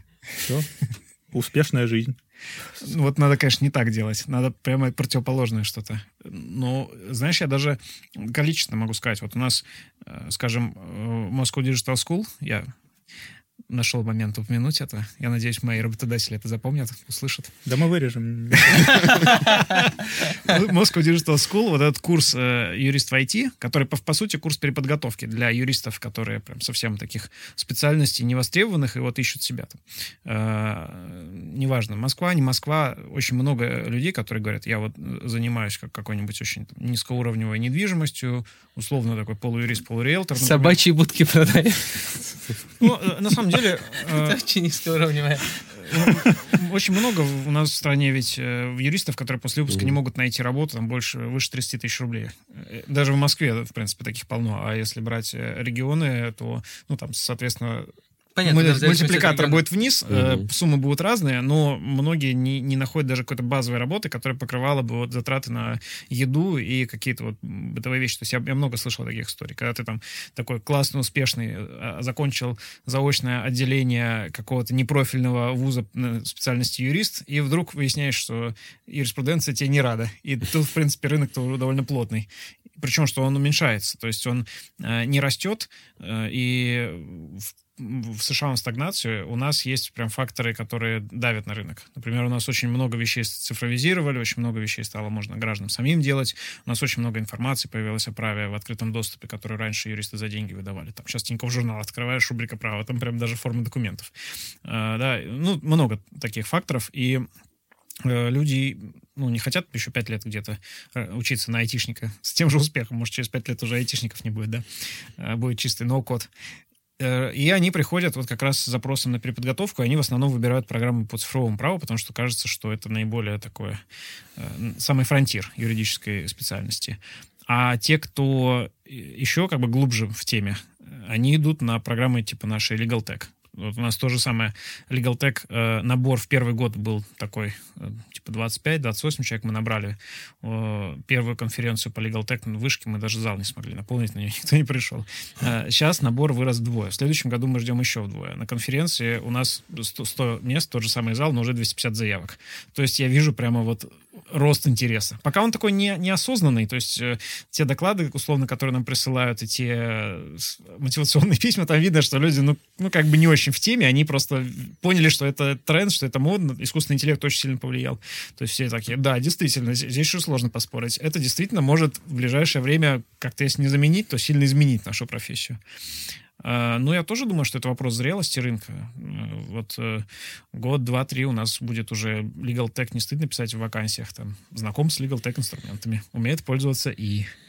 Ну, уверенный пользователь. Ну, давай так, это же все только про инструменты, правильно? Это же не про выбор, это не про существо твоей работы. Это про то, как ты ее учишь. Это приблизительно то же самое, что опытный пользователь Microsoft Office и консультанта. Ну, понятно, что в смысле инструмент сложнее пока, опять же, пока им школьники не учатся пользоваться там с третьего класса, и, может, скоро это опять же станет распространенным. По-моему, уже. Ну, или, допустим, уже, да. Я хотел спросить про то, какие компетенции надо получать. Я понимаю, что, да, понятно, что хорошо бы быть в курсе вот этих инструментов, которые появляются. Я так понимаю, вот такие курсы, как Legal Tech, они дают об этом представление, какую-то практику, видимо, да? Но как юрист, какую ценность ты вот должен, соответственно, предлагать, чтобы быть востребованным?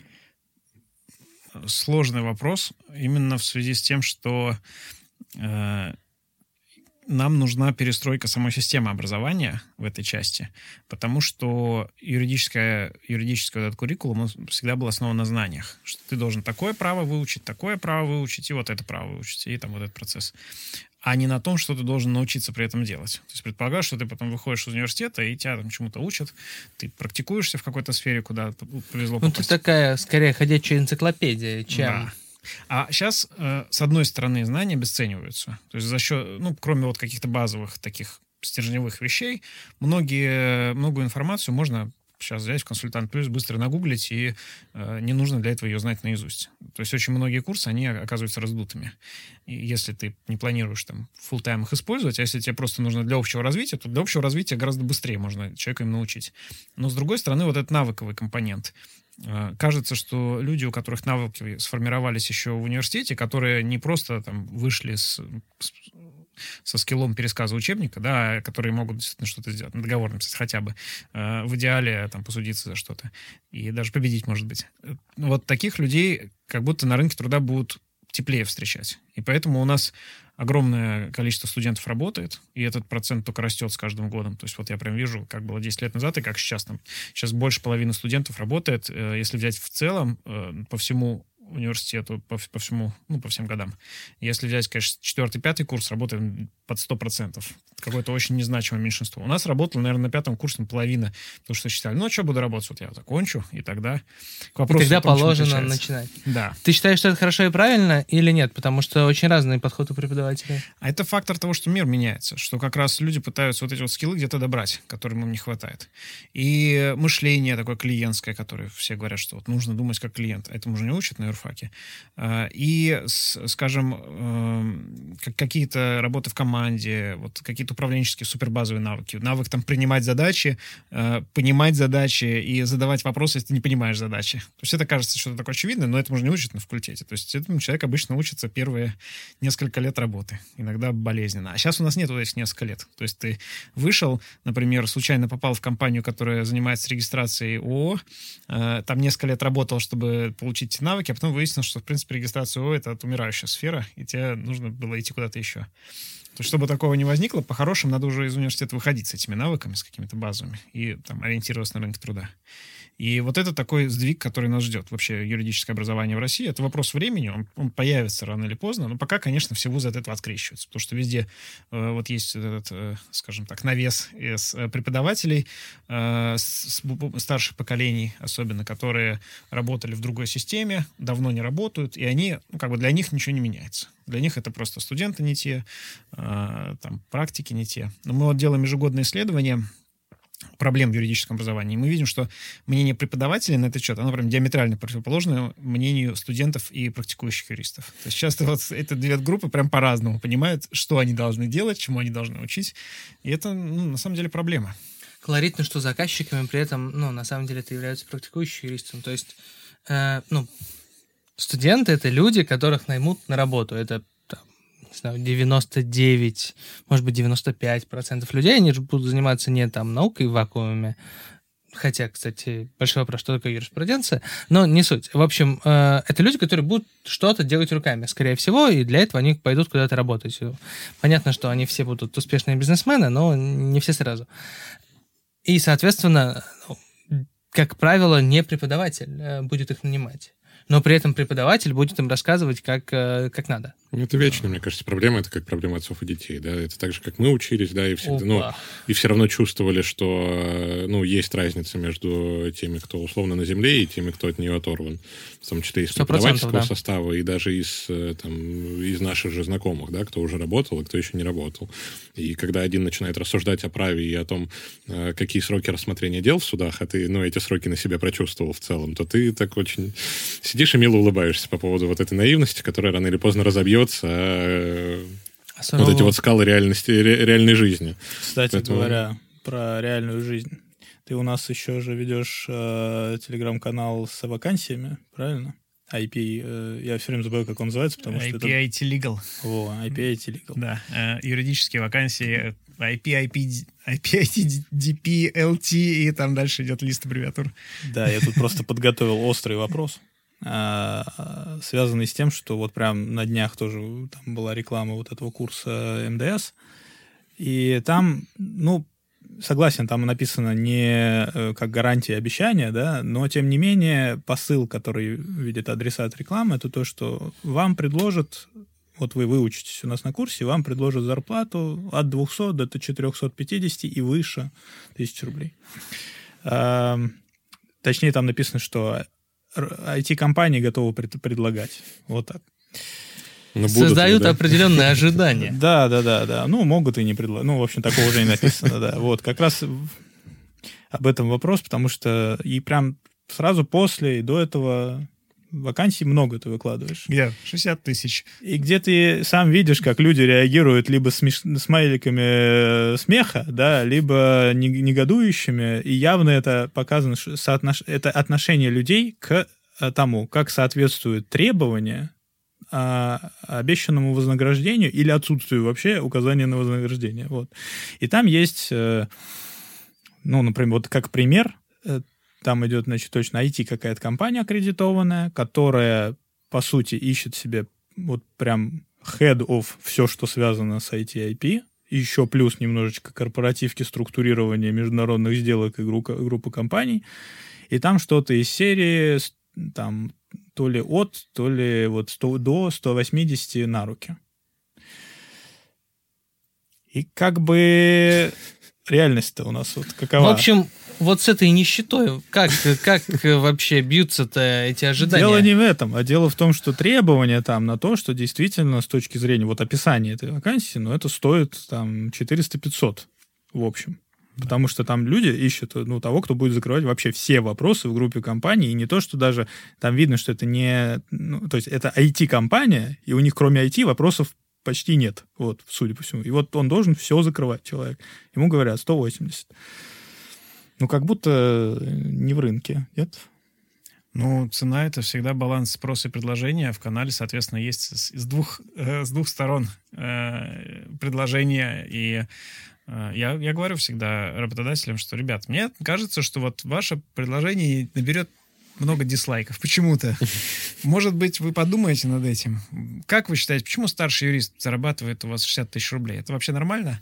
Угу. Они говорят, нет, ну мы его только называем старшим, так-то он просто юрист. Ну, чтобы вот денег поменьше платить, мы зато ему даем такую красивую должность. Я такой, окей, удачи.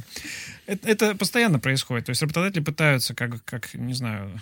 Как на Авито. Вот, если ты продавал что-нибудь на Авито, что бы ты там не выложил, за какие деньги, тебе сразу напишет чувак, который скажет, за 1000 меньше отдашь. Это вообще как потому будто... Потому что, возможно, ты за 1000 продаешь. Это искусственный интеллект. Вот тебе ветка пишет.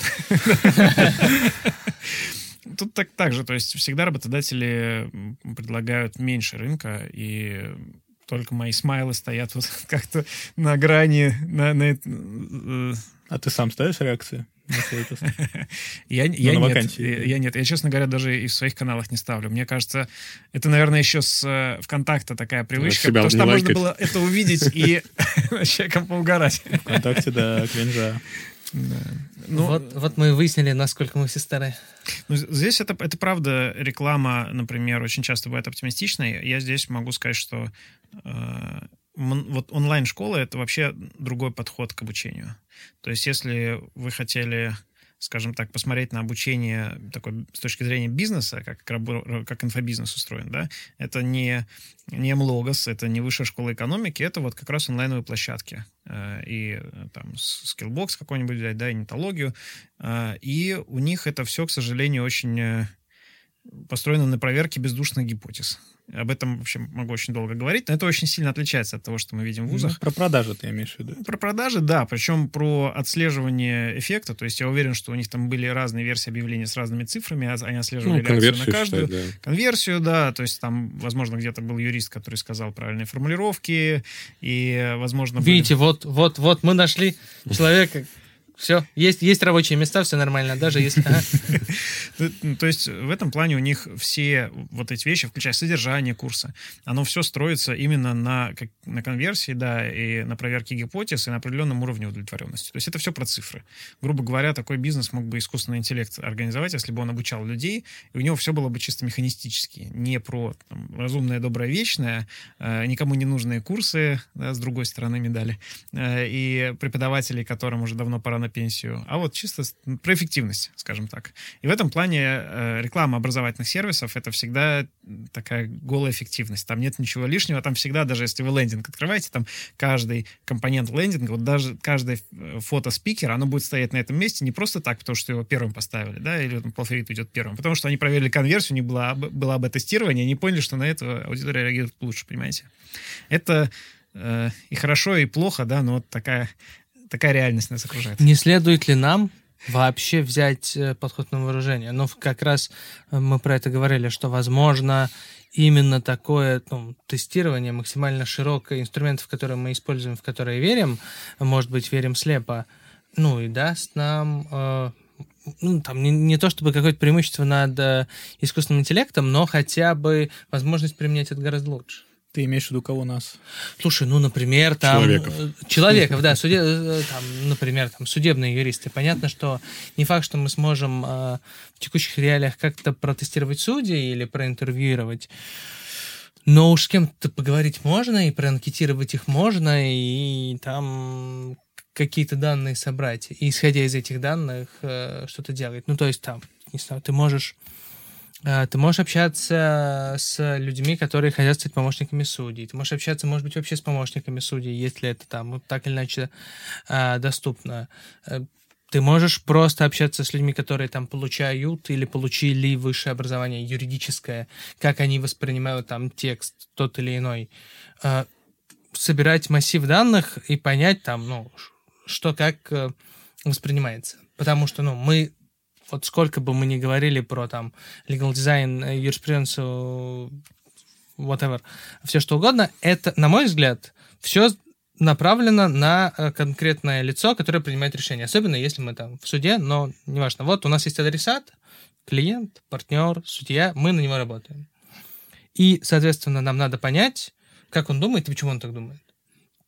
Чем больше мы будем понимать, как и почему люди внутри так думают, тем лучше. Просто юриспруденция в целом не про то, чтобы понимать, как и почему люди внутри так думают. Но, может быть, нам надо сделать этот маленький шажок для одного человека. Почему? Я, кстати, не понимаю, с учетом вот всех наших выпусков и как минимум моей позиции, по какой причине мы сегодня целый день выключаем абсолютно представителя как личность с харизмой и так далее вообще из судов. То есть ты вот сегодня целый день говоришь про то, что вот документы, убеждают суд и так далее. У нас как бы, ну, тут представители как бы ходят. Они суду доказывают это все и так далее. На мой взгляд, это, ну, если не больше, то это как минимум половина вообще успеха в процессе. Мне кажется, это гораздо меньше, чем половина, но, опять же, у меня, по-моему, на прошлой неделе у нас было обсуждение в фирме, у нас есть там внутренние курсы, где меня наши помощники спросили, собственно, как надо выступать и что делать, если ты человек эмоциональный, а судья к этому плохо относится. На мой взгляд, как раз тебе надо иметь как можно больше информации, чтобы понимать, что и как надо делать. То есть чем больше ты знаешь про конкретного судью, и чем больше ты можешь владеть собой, тем лучше для тебя. То есть, условно говоря, если у тебя всегда только один паттерн поведения, ты выходишь и читаешь листа. Может быть, на кого-то это влияет, на кого-то не влияет. Или ты всегда говоришь, да вот мы-то за все хорошее, они за все плохое. Ну где же это видно, люди русские? Или где-то ты говоришь, уважаемый суд, вот пленум сказал, Верховный суд сказал, Московский округ сказал, у нас ситуация именно такая, что мы тут вообще собрались. На кого-то это влияет. И, на мой взгляд, чем быстрее ты можешь собирать эту информацию, чем больше ее у тебя есть, и чем лучше ты можешь владеть собой, тем эффективнее, соответственно, будет твоя работа, и в том числе как представители. Да, у тебя есть документы, вопрос там, прочитают их, не прочитают. В любом случае, у тебя есть устное выступление. И оно точно так же зависит от информации, которую мы сейчас собираем неосознанно.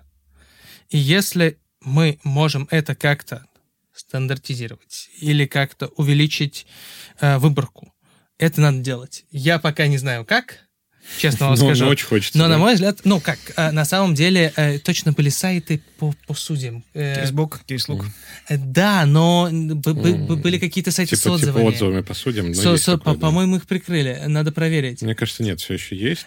Просто тут, на самом деле, мне кажется, в другом вопрос. То есть понятно, что информацию надо собирать. Понятно, что мы ее собираем. Но, во-первых, нужно учитывать, что у тебя еще есть оппоненты в процессе. 100%. Ты от них никуда не денешься. А во-вторых, все-таки, есть на мой взгляд, у тебя, у меня, по крайней мере, часто бывают ситуации, когда у тебя есть позиция оппонента, она раскрыта. Ты на нее подготовил классный отзыв, классный документ, классно ее вообще размотал в пух и прах.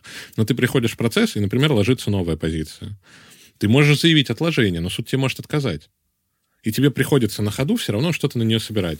То есть у меня был недавно процесс, где с утра оппоненты прислали рецензию на экспертизу, прислали там тучу ходатайств и так далее. И я за утро, пока я ехал в суд, за час составил какие-то свои контрдоводы по поводу вот этой вот рецензии, раскидывал ее по фактам, как говорится. То есть конкретно, что там не так, что не бьется и тому подобное.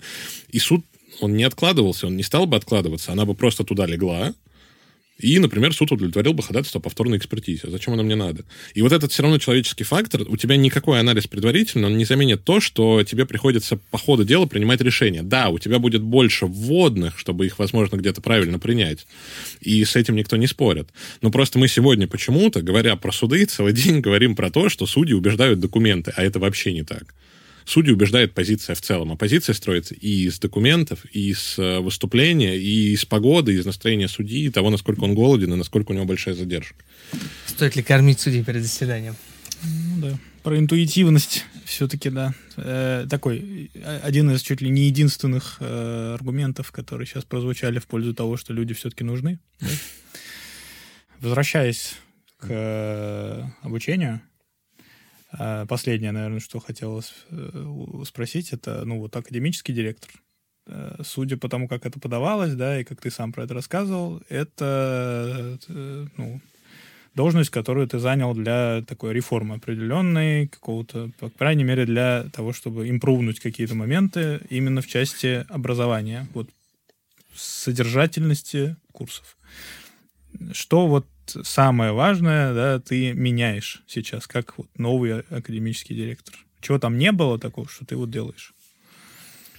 И что поможет реально получить знания, если это происходит? Я уже немножко сказал про вот этот продуктовый подход, и я привношу такой больше академический подход, мне кажется, в эту структуру. Я посмотрел на то, как, чем занимается директор по продукту, я посмотрел на то, как устроены продюсерские отделы методистов, и там действительно все очень классно, все очень эффективно. Но проблема образования в том, что его очень сложно вот так вот померить, да, посчитать, образовательные результаты показать, тезисные планы раскидать по каждой теме, назначить тут спикеров. То есть это так не работает. Как вот говорят, я сам не так сильно в это верил, но вот когда в вышке побыл замдеканом 3 года, я понял, что чтобы сделать хороший университет, тебе нужно, это очень легко, тебе нужно просто взять старые советские, как говорится, старых советских преподавателей. Или просто хороших преподавателей, которые знают свой предмет и которые будут делать 90% работы. Потом сверху там это все, значит, звезды разного рода, какие-то практические форматы. Но основа — это все равно просто хорошие преподаватели. И это работает. И я вот видел, например, как там МГУ с вышкой в этом плане конкурирует, что в МГУ вообще нету 95%, наверное, тех институциональных вещей, которые есть в вышке. Но там все работает. Просто потому что если у тебя даже там 30% преподавателей хорошие, это все равно уже достаточно, чтобы сделать из этого хороший университет, просто потому что эти люди будут на себе все вывозить. И вот что касается Moscow Digital School, мне тоже кажется, что иногда вот таким компаниям, ориентированным именно на цифры, на показатели, на... такие объективные вещи, да, им не хватает какой-то вот этой академической необъективности. Что просто вот мы это сделали, потому что мы можем. Мне это очень в университете нравится, что действительно, когда ты работаешь в большом вузе, ты просто можешь прийти и сказать, а почему бы не сделать вот так? И сколько у нас бесполезных курсов, да, каких-то... Я помню, у нас был курс по революциям. Вот кому может пригодиться на юрфаке курс по революциям? То есть они прям реально проходили разные революции. Смотрели различия, там, процессы и так далее. Ну, если мы не берем каких-то профессиональных революционеров, которые, очевидно, на этот курс не записывались. Но это просто красиво. И тут так же. То есть я вот в моем понимании отвечаю за то, чтобы на курсах был вот этот момент просто красиво. Ну, и юридическую экспертизу, естественно. То есть, собственно... Как хорошо, что ты добавил сейчас это. Собственно, я выполняю вот роль такого человека, который как профессионал, как специалист в определенных сферах права следит за всей вот этой огромной командой и, ну, где-то помогает с экспертностью. Опять же, потому что юристов тоже не меряют количественно. Поэтому даже если мы будем брать классных экспертов с рынка, как мы узнаем, что они классные? То есть нужны люди, которые как-то сами в рынке. Может быть, я тоже там лет через 5 буду уже совсем не в рынке, и придется кого-то нового брать. Но пока вроде я с этой функцией справляюсь. Поэтому такая зона академического образования на уровне отдельной должности. Ну, мне кажется, мы объяли необъятное сегодня. Это точно. Звучит как лучшая финальная карта. Да, действительно, на этой ноте будем заканчивать. Огромное спасибо Роману за то, что сегодня такое живое обсуждение просто максимально классное у нас прошло. Будем ждать еще в гости. Спасибо, ребята. Мне тоже было очень интересно. И у меня осталось впечатление, что, несмотря на то, что мы обсудили немного, но мы очень сильно с вами погрузились в эту тему. Спасибо, что послушали этот выпуск. Оставайтесь с нами, подписывайтесь на телеграм-канал «4 мнения», на подкаст «4 мнения». Его можно найти на любых платформах. Весь список можно посмотреть на Мэйв. Это может быть и Яндекс.Музыка, и Apple подкасты, и ВК, и теперь в видеоформате на Ютьюбе. Оставайтесь с нами, и всем пока.